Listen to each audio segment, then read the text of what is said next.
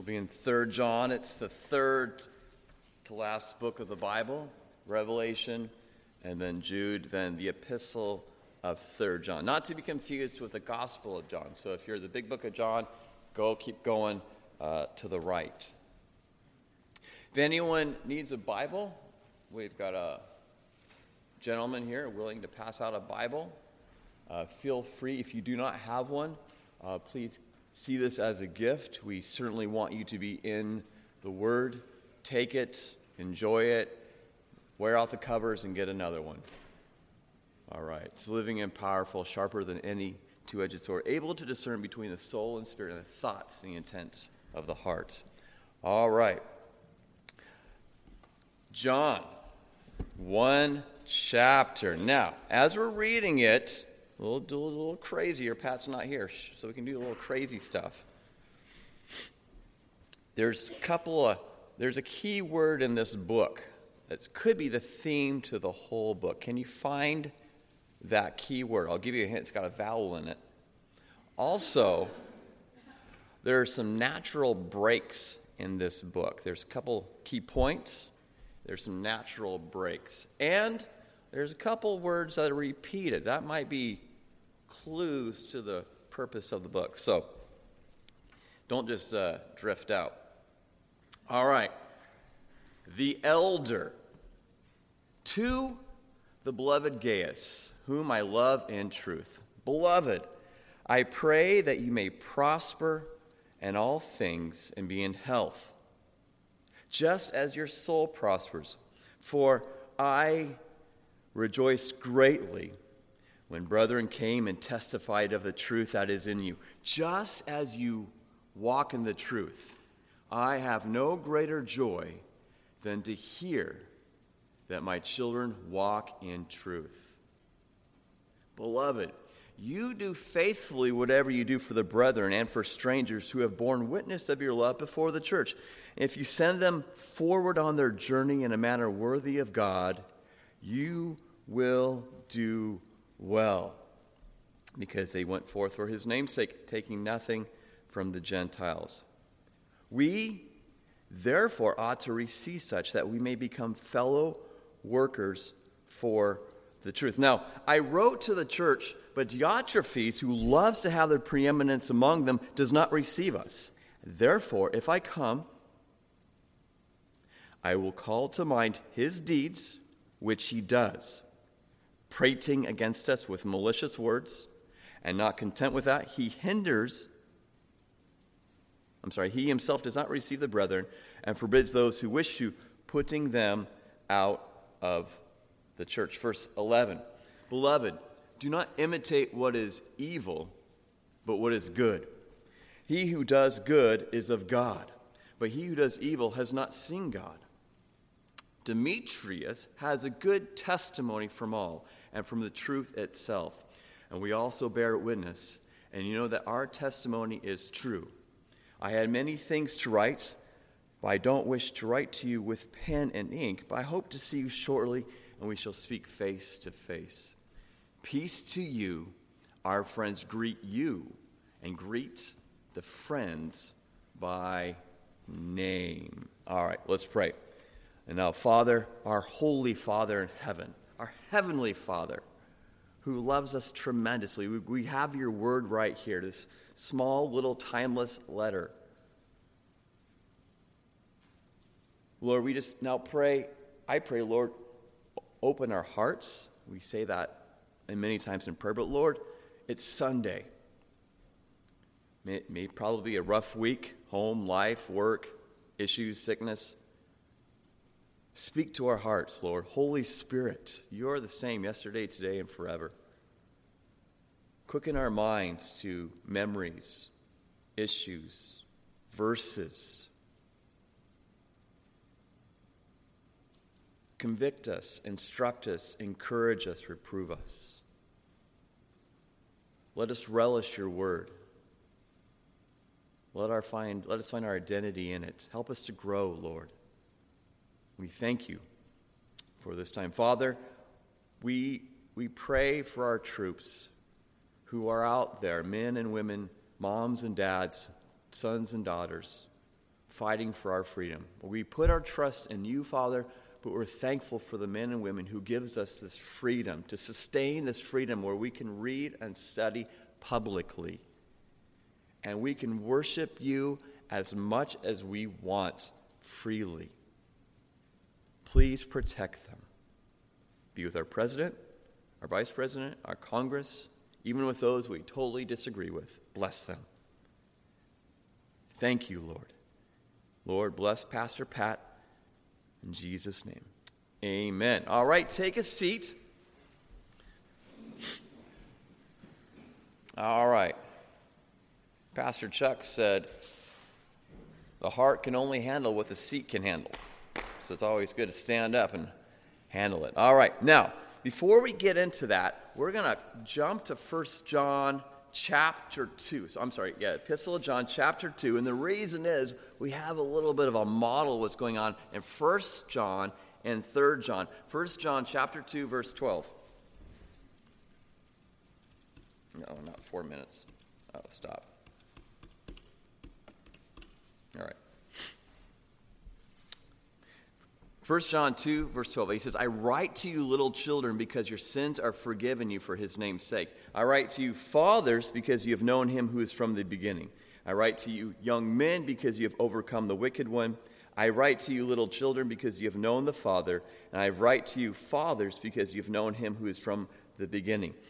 I write to you, young men, because you are strong, and the word of God abides in you, and you have overcome the wicked one.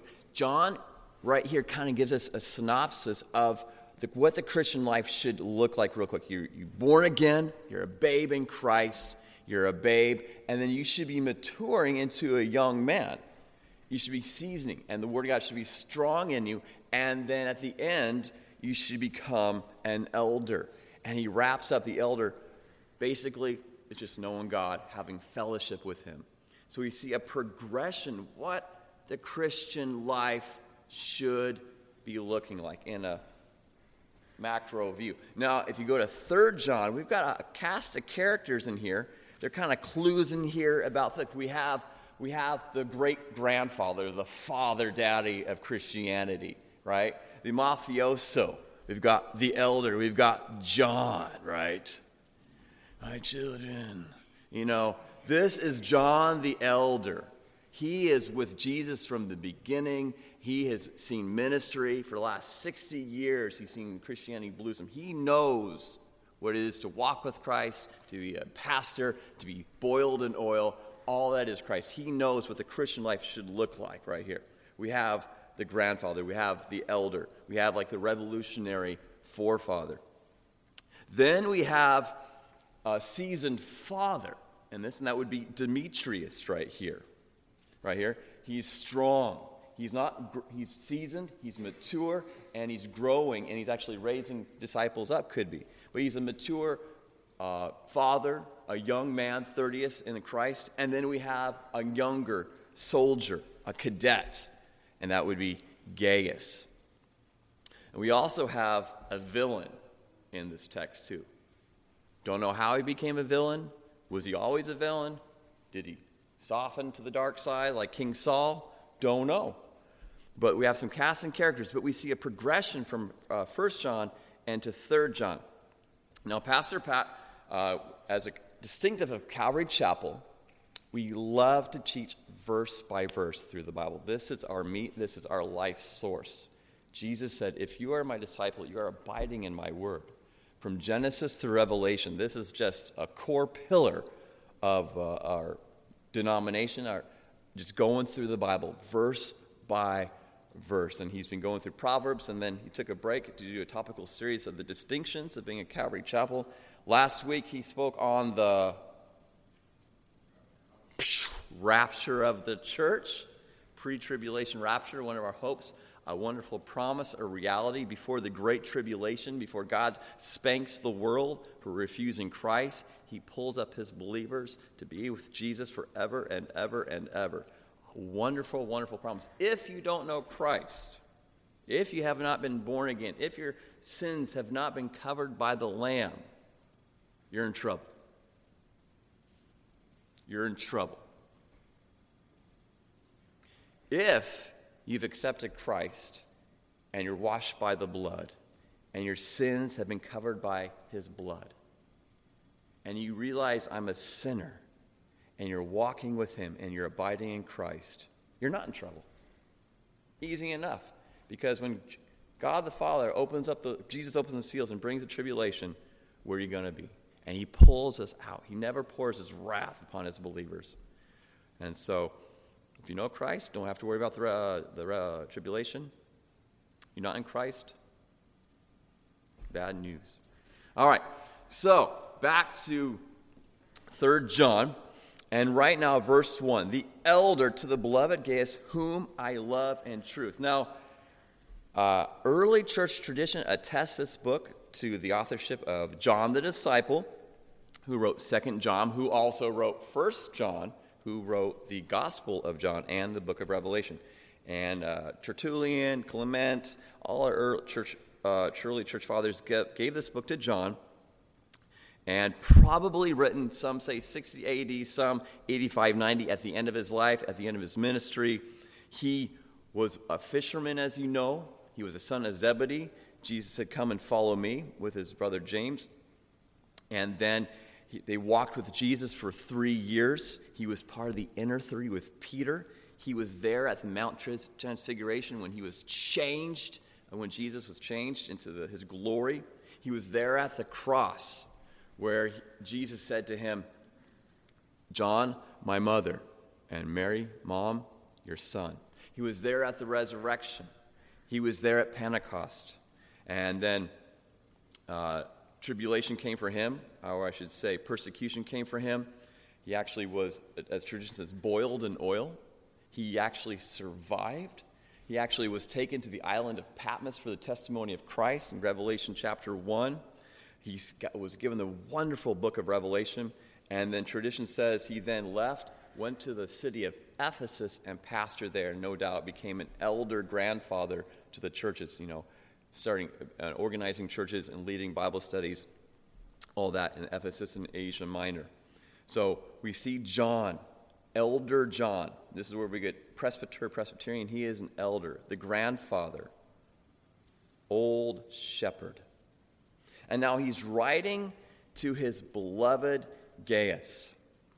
And Gaius, it seems like, seems to be a young, thriving believer, a disciple. Don't know much about him so much. We have some other Gaiuses in Acts. Those other ones are persecuted with Paul. Different Gaius. And Gaius means of the land, of the earth. You've probably heard of Gaia, witchcraft, loving Mother Earth. His name means of the land. Interesting, in Latin, his name means to rejoice. It's kind of a fun little play on words in verse 3 and 4. So he loves Gaius. And the word beloved is from the word agape. And we see the highest form of love for him. It's in truth. Now notice, teaching pause. Notice the lack of the word the. Important right there. Important. You don't see it so much in the English, but in the Greek, very important without the word the. Now, we do see the word the later on in verse 8, but here in the truth. Now, when we were reading this book, did you notice the lack of the name of Jesus? Interesting. But we see John is referring to truth. And, of course, it harkens back to John 14:6. Jesus, I am the way, the truth, and the life. Absolute truth centers in the person of God revealed in Jesus. And we bear everything, all our decisions, and life itself through Jesus. And here, without the word the, you can say, I love you in the realm, here in the Greek, it's wonderful, in the realm of all that is Christ, all that is true, which encompasses the gospel, all the promises of yes and I am, Jesus, I will be with you to the end of the age, I am with you and in you, I am promising the Holy Spirit with you, and I'll be with you forever in eternity. All in the realm of truth. and I am loving you in this realm right here, in the spirit of Jesus. As a master teacher, as the elder, he knows what's truly important. He walks with Christ, and now he's loving that bondship with Gaius in Christ, in that. He's received the love from Jesus, and now he's sharing that communion with Christ, with him. This is just a reality that should be occurring in all of us at any church, at a Bible study, if we just see each other at Walmart or here at church. We have this communal bond. This is not because we study the Bible. It's just not because we're in Manteca. It's just not because we're middle-class Christians. It's because we're united by the person of Jesus Christ, the resurrected one. And there should be some outflow of love because we're connected by God, the Holy Spirit, and in the person of Jesus. If you look at 1st John, John said, "That which was from the beginning, which we have heard, which we have seen with our eyes, which we have looked upon, our hands have handled," talking about Jesus. He was a real guy, flesh and blown, the word of life. The life was manifested, and we have seen and bear witness and declare to you that eternal life, life itself, pulsating life, was with the Father and was manifested to us in the person of Jesus, that which we have seen and heard and we declare to you, that you also may have fellowship with us. And truly our fellowship is with the Father and with his Son, Jesus Christ. And these things we write to you that your joy may be full. He's all said and done. What we have is eternal life. And that's knowing God the Father and knowing Jesus. And we have that intense fellowship.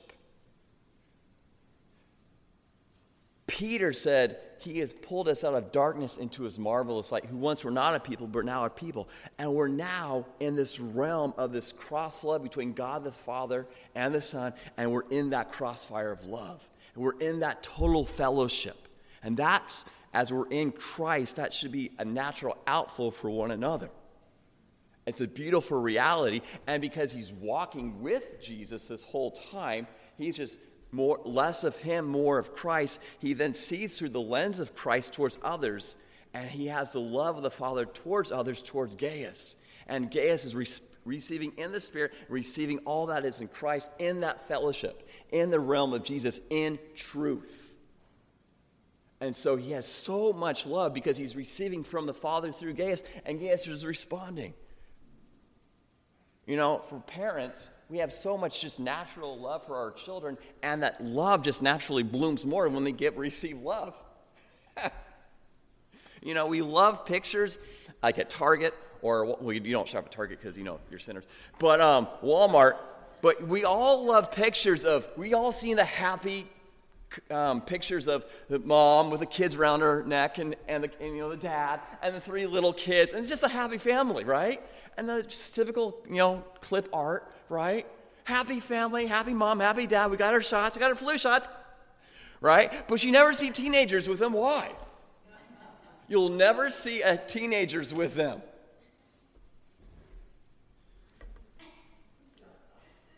You'll never see that. Like, because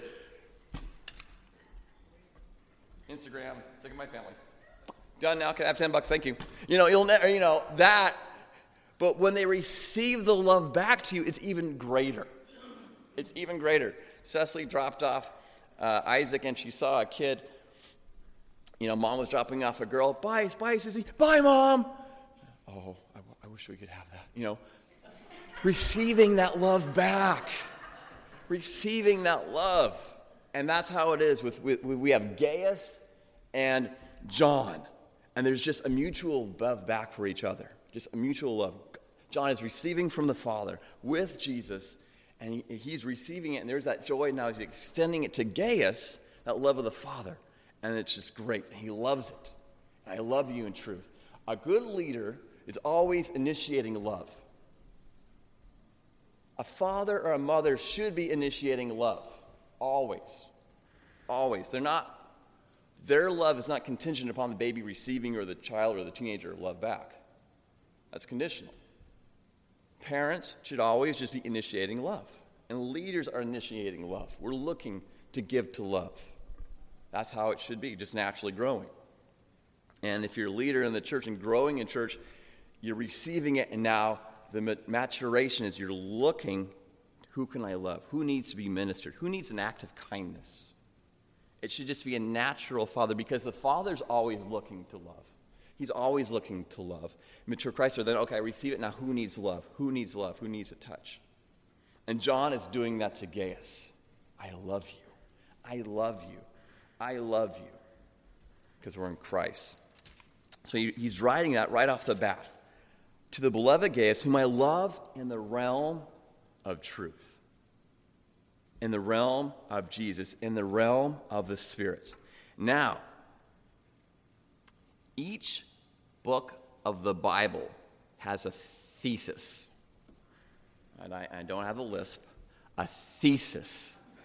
It's a big, fancy word, which means main reason, purpose. From Genesis to Revelation, each book has a distinct reason why it's in the Bible. Just not haphazard. Every book, Amos, Hosea, Jude, Mark, they all have different purposes in the understanding of God and the plan of redemption. And it's our job to try to figure it out. Sometimes the main reason or main purposes are very clearly stated. Sometimes they're not. But it's our job to try to figure them out. Now, we might disagree what's the main purpose of each book. That's okay, as long as we're trying to figure out more and more and more each as we're studying ourselves approved, because then as we're studying it, we're understanding the Bible more, and then we're understanding God more and his plan more. But at least we're growing in that understanding. Now, if you try to figure out 1st John, you'll go crazy. They're there. But 3rd John's a little bit easier. He has natural breaks. Beloved right here. So for point 1 is first beloved. And then again, verse 5, we have another break, beloved. And then verse 11, beloved. So we have 3 points in this letter, 3 purposes John is writing to him. Now, point 1. Beloved, I pray that you may prosper in all things and be in health just as your soul prospers. For I rejoiced greatly when brethren came and testified of the truth that is in you. Just as you walk in the truth, I have no greater joy than to hear that my children walk in truth. So off the bat, I love you. And now, this is the beauty of teaching verse by verse. It keeps the teacher in check with the word. Some teachers will just do topical, and they'll take a verse out and then teach on that verse without maybe teaching the context of that verse. And therefore, you can have a personal agenda, and the congregation is at the mercy of the agenda. Dangerous times in the Middle Ages when the laity, the church people, did not have the scriptures for themselves. And so they were at the mercy of the church leadership. And so, of course, they're learned, and it was in Latin, and everyone else spoke German or English or Spanish. And so they're at the mercy. And therefore, the leadership could say whatever they want. And therefore, hopefully you have a good teacher, maybe not. Ever hear every time as a coin in the coffer springs or drops, up comes a soul. How's it go? The women know this one, of course. And so Tetzel was saying, you throw the money in the coffin or the coffer, and then a soul out of purgatory comes free. Which means, why would you let grandma burn in the flames of purgatory for millions of years when you have the opportunity to release her right now? How can you sit there while she's tormenting you? Can you hear her screams? Can you hear them? when you could release them right now. Give. Can't you sacrifice a little bit for Grandma to go into the loving arms of their Savior, the loving hands of the angels right now? How can you sit there when I don't have a leather robe? So the people are at the mercy, because they didn't know it was by faith alone in Christ, the finished work of Christ in the cross, that you get salvation, and not through doling out money to the church. And because then the church was abused, and they didn't have the Word of God to learn from. And then 1517, one of the most important dates of all history, is when Martin Luther said, I protest this. I protest this. I protest this. This is not of Christ. This is not of Christ at all. This is not of my God. It's by faith alone in Christ. Faith alone in Christ. Jesus said, foxes have holes and birds have nests, but I have nowhere laid my head. And he was the chief shepherd. Look at you. I protest this. Let's clean up. He didn't want to revolt from the church. He wanted to clean it up. It's by faith alone in Christ. We don't need the money. We need to love them. Of course, the Catholic Church, much of the leadership didn't like that. It was hurting their wallet. And Martin Luther said, fine. And he wrote the book, New Testament first in German, and then the Old Testament. And they had the Word of God. They had the Word of God. And they can see it was by faith alone in Christ. They can have salvation. And so here, why do I say this? Because verse 2, it's kind of dying out. But it says, I pray that you may prosper in all things and be in health, just as your soul prospers. There's a nasty doctrine, name it and claim it, a prosperity doctrine. God wants you to be happy and fat and wealthy. Can I hear an amen, brother? God wants you happy and rich. God wants you rich. And what's holding you back is your faith. What kind of car do you drive? What kind of faith you have?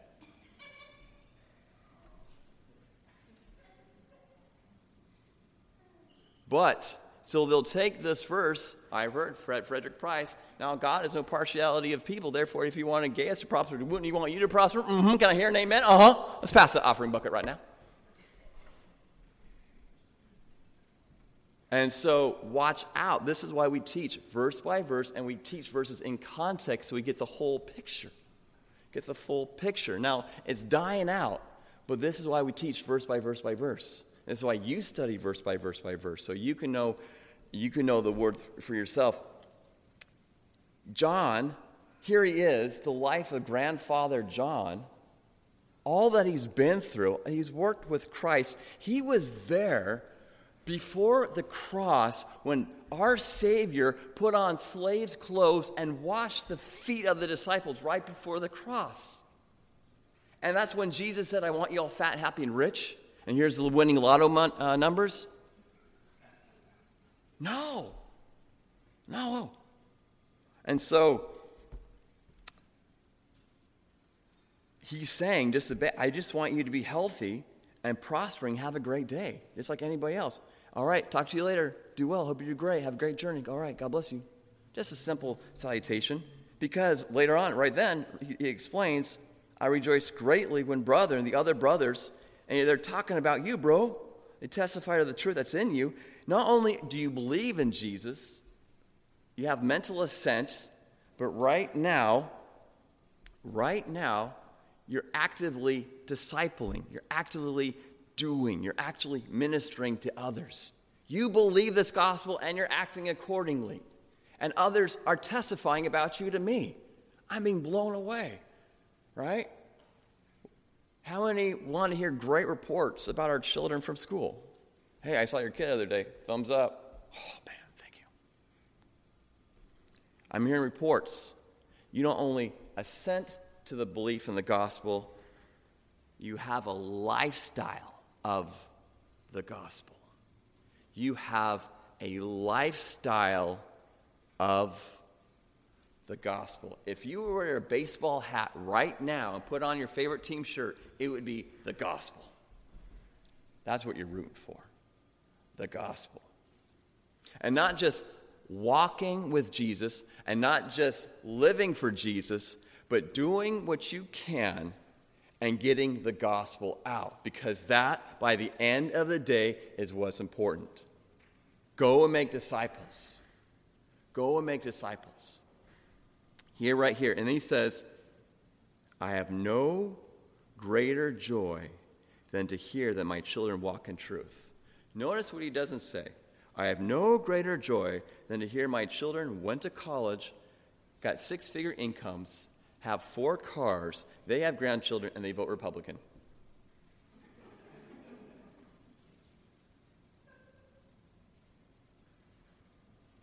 Here he is. He's at the end of his road. No greater joy. He's walking in the truth. Again, the realm of Jesus Christ. Now, if you're a Christian, Christ is working on your life. And sometimes circumstances are going, which the world says, contrary. But if you put your faith in Christ, you're walking with him, you're being obedient, and sometimes circumstances happen, good or bad. But you know you're walking with Christ and things may not make sense. But if right now, if even though things aren't making sense or your prayers aren't being answered, but you know you're seeking Christ, you're walking with Jesus, you are successful. You are successful. Contrary to what the world says. Here's John. He walked with Jesus. He's shooting for heaven because that's eternity. And he's walked with Christ. Now his children are walking with Christ. He says, don't think as the world thinks. The world thinks, eat, drink, and be merry, for tomorrow we die. No, for tomorrow we live. And our life is not based upon this life. And your circumstances, look at my face. I'm boiled. I look worse than the emperor. But you're walking with Christ. Job lost everything. He was walking with God. He was worshiping for his children every day.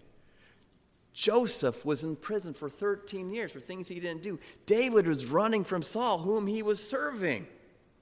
Yet they were all following God, and they were successful. They were successful. So if you're walking with Christ right now, and circumstances are contrary to your happiness, don't fret. God's using that. You're successful. You might even die penniless or be in debt. But you are a success. And when you go before God, he's going to say, well done. I know someone, a spiritual mentor, always scraping by. Always. But, oh, man, when he prays, he's walking with Christ. He's walking with Christ. Right here. I have no greater joy. No greater joy. My children are walking in truth. Even if things aren't according to the world. Back then, 90 AD, what was the world looking for? Riches, having one-night stands, sports teams, gladiator teams, same stuff. Here he says, no. As a Christian, we think differently. Do not be conformed to this world, but be renewed by the renewing of your mind.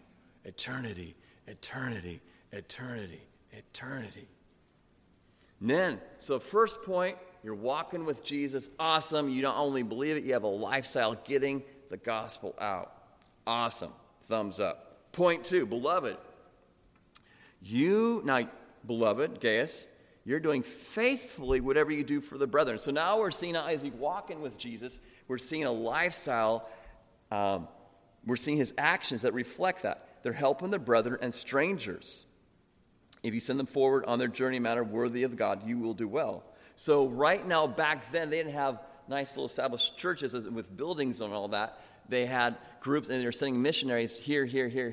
And if a missionary comes to this church, it was expected then you to host them, to give them a room, and meals and all that. And as they're sharing, doing the Bible studies, then they go on to the next city and proclaim it. And then they would host that. So if God called missionaries and itinerant preachers and teachers, they would be out in the other churches who are expected to host them. Now, we don't do that so much now as a society because we have a lot of churches and buildings and all this stuff, so we're a little different mindset, but still is, are we have that mindset of Gaius? Do we have a lifestyle of getting the gospel out? And that could just simply seeing someone in a practical need. Hey, I give this to you in the name of Christ. Or you give them a tract. Or it's helping out missionaries. Or helping out Wycliffe, getting Bible translations across. Or it's getting Bibles like the Gideon's Fund. It's getting the gospel out. It's helping at Fun Fest, not trying to plug that necessarily. It's getting the gospel out. Do we have a mindset of getting the gospel out? Now, it's very, in America, it's Paul wrote, do not weary in growing good. Because we like to get lax and comfortable and, oh my goodness, Netflix. It's time to go to work. What happened to those last 11 hours? Oh, no, again. We get distracted here in America, and I'm sure the world. We get distracted on the focus. We get distracted. Of course, those things are good, but through Christ, we have things more in perspective.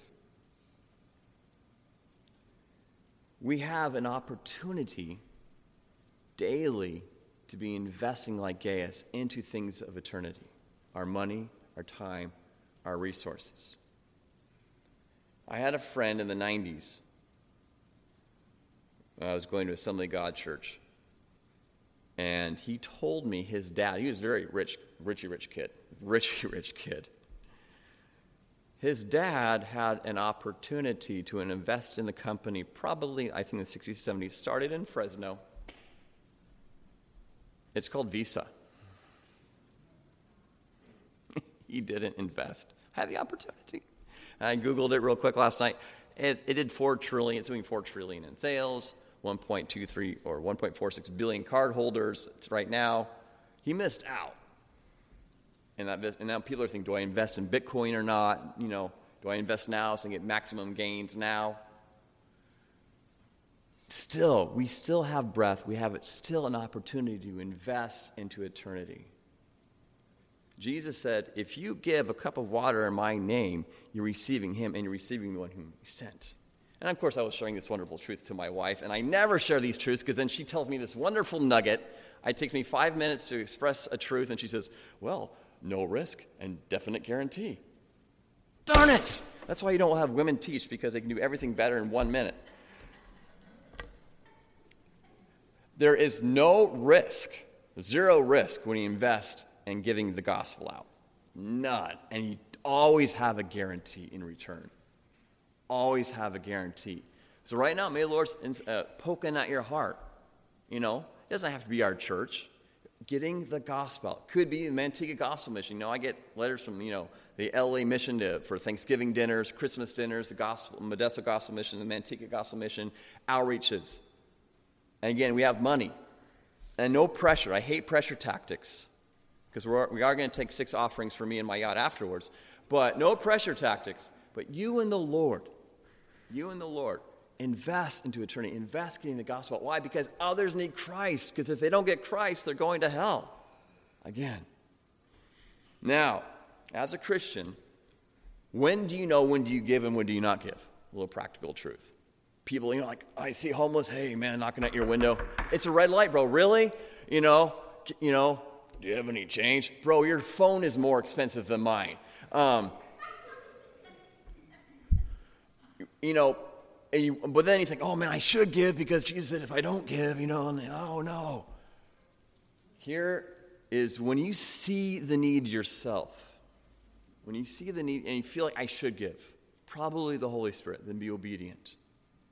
If there's like pressuring, hey man, do you have any money? If it's pressure, if there's laden with guilt, come on man, how much do you really? If it's guilt, not of the Spirit. Now you can still give, and you're like, Lord, all right, I just want to give him off my back. But if there's pressure, probably not of the Spirit. If there's, you just feel like there's a need, they need something. This needs something. Or I got to help them out. Or it tugs at your heart. You kind of want to, or sometimes there's the, you know, like, I don't want to give my money. That's just your flesh. But you're like, I should. That's the Spirit. And you know, if you have kids or teenagers, Dad, I need a jacket. All right, you gotta get a jacket. Dad,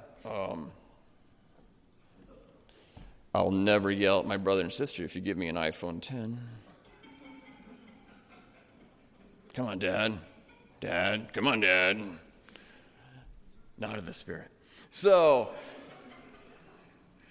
right there, if you feel like you should, you need to, yeah. Pressure, guilt, manipulation, not of the Spirit. Verse 9. Now, the villain, I wrote to the church, but Diotrephes, who loves to have the preeminence among them, does not receive us. Therefore, if I come, I'll call to mind his deeds, which he does, prating against us with malicious words, and not content with that, he himself does not receive the brethren, and forbids those who wish to, putting them out of the church. Right now, we have a character. We don't know where he comes from, who he's at. But it's an issue that John, the grandfather, wants to address in this precious church of his. And we don't know if he started off well, like King Saul, this Diotrephes, this bishop, this leader, this pastor, or he was just a wolf sneaking in. We don't know. It's a mystery. He just says, but it's a reality right now. And we don't know, as he confronts it, if he repents or he gives them the boot. We don't know. But it was an issue that had to be addressed because the church was getting abused, hurt, bullied, victimized. And John says, there's an issue, we have to address it. It's a leader named Diotrephes. Diotrephes means nourished by Jupiter, which is interesting because Jupiter was the leader of the Roman pantheon, total false godhead. He's not being nourished by the Spirit. Sometimes in our hearts, we have the flesh, and this. Sometimes we start well, but then we get distracted, and we start to grow and want the attention for ourselves. We want to use a church for self-glory. Maybe it's attention, maybe prominence, or we get jealous of others being used. Or sometimes people just come in and use a system. Again, this is why we teach verse by verse, so we can say, aha, a bad guy. This Diotrephes right here, love the preeminence, constantly thriving to have all the attention. That's what the word means right there. Wanting, thinking, meditating, always looking ways, using the church for glory, for attention. And we got to be careful in that in our hearts. Jesus said to the Pharisees, woe to you. You tell others to do all these great burdens, but you don't do it yourself. They love the great places. Now, Gaius, watch out for this Diotrephes and also in your heart. You're starting out great, but watch out. Corruption could come in. Watch out for that wanting attention. And here are some clues to know if you're becoming a Diotrephes. You're not receiving other brethren. You're prating, excessively nagging about people, talking maliciously about them. You don't want people to be part of the brethren. And you're forbidding them to come. You're becoming cliquish. You enjoy your group and you don't want others to come in. They don't fit in. Watch out for this. And John is hating this so much. He was there from the very beginning. Jesus, John the Baptist said, he must increase, I must decrease. He was there when Jesus said, the Son of Man did not come to be served, but to serve and give his life as a ransom for many. A true leader is giving and serving and learning and growing and laying his life more and more and more. And so, we're going to deal with it. We have church discipline going on right here, and we're going to have an issue. And so, of course, here in this church, hopefully there aren't Diotrephes, but we got to watch out that in my heart. King Saul started well as a humble farmer, But then he loved the praises of men. And when a younger Christian come along saying, named King David, he slew the 10,000s. He was only slaying thousands, and he was getting jealous. Are we getting jealous when it seems like God is using others and not me? Because the result should be, hey, the gospel's going out. He's using him. Great. Hallelujah. Wonderful. Because Jesus is getting glory. Others are coming to know him. They're becoming part of the fellowship. But if we're not abiding, we kind of slowly drift to ourselves, and we get, I know I do, kind of focused on me. I get focused on me. We got to watch out for that. And even to the extent where Diotrephes was putting them out, it's actually casting out. The same word that Jesus would cast out demons. Casting them out of the church. Pastor Pat has such a heart. He says, always telling the leadership, be careful the sheep aren't getting hurt or abused. Watch out. Watch out. Be very careful how you treat them. Because some of them are coming from hurt. They're hurt at other churches. They're hurt. They're used by the pastors. They felt victimized for money or for being used in service and taken for granted or whatnot. Watch out. Be careful. Be careful. And if you blow it, I've blown it, and I had to ask for forgiveness. Why? Watch out for that. Accept. Be gentle. Be like Christ. And then, right now, verse 11, do not imitate what is evil, but what is good. He who does good is of God, but he who does evil has not seen God. Demetrius has a good testimony from all and from the truth itself, and we also bear witness, and you know that our testimony that's true. So now, verse 11, here's that key word, imitate. Here's that key word for the whole book, imitate, mimic, daily discipleship, daily discipleship, daily walking with Christ and being obedient, studying the Bible. This is why it's so important to study the Bible. You see how the faith of Abraham. You see Moses daily going into the tent of meeting every day seeking God. You see Daniel seeking God 3 times a day despite the law against it. We see Joseph so conscious of the presence of God when he has an opportunity to have a great one-night stand with a beautiful woman. He says, no, how can I do such a wicked thing against God? Like, wow, no one would ever know. How many times has the Potiphar's wife been doing it? No, I'm not. He had such a presence of God. And if he had it, even without the Bible and just oral tradition, and he can have such a presence of God, I can too. And I happen to have the Bible. And we study David. Search me, O God, and know my heart, and see if there's any wicked thing against me. Imitate these things. And there's a city of Upland, and I was doing some studies, and then there's a little portico area, and this guy was putting murals on the walls. He was asked to put murals, a painter, and we saw him a few times, and he says, I copy the masters.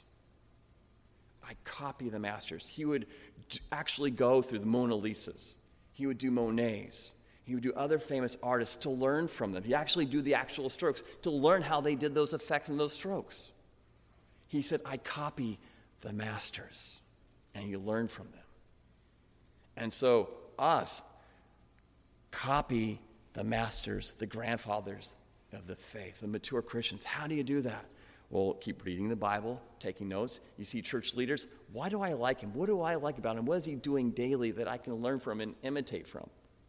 Read Christian authors.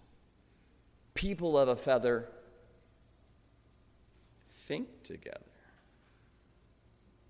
Read, grow. Spurgeon, morning and Pastor Chuck would read Morning and Evenings by Spurgeon every day. Devotion in the morning, devotion at night. Pastor Chuck. Imitate.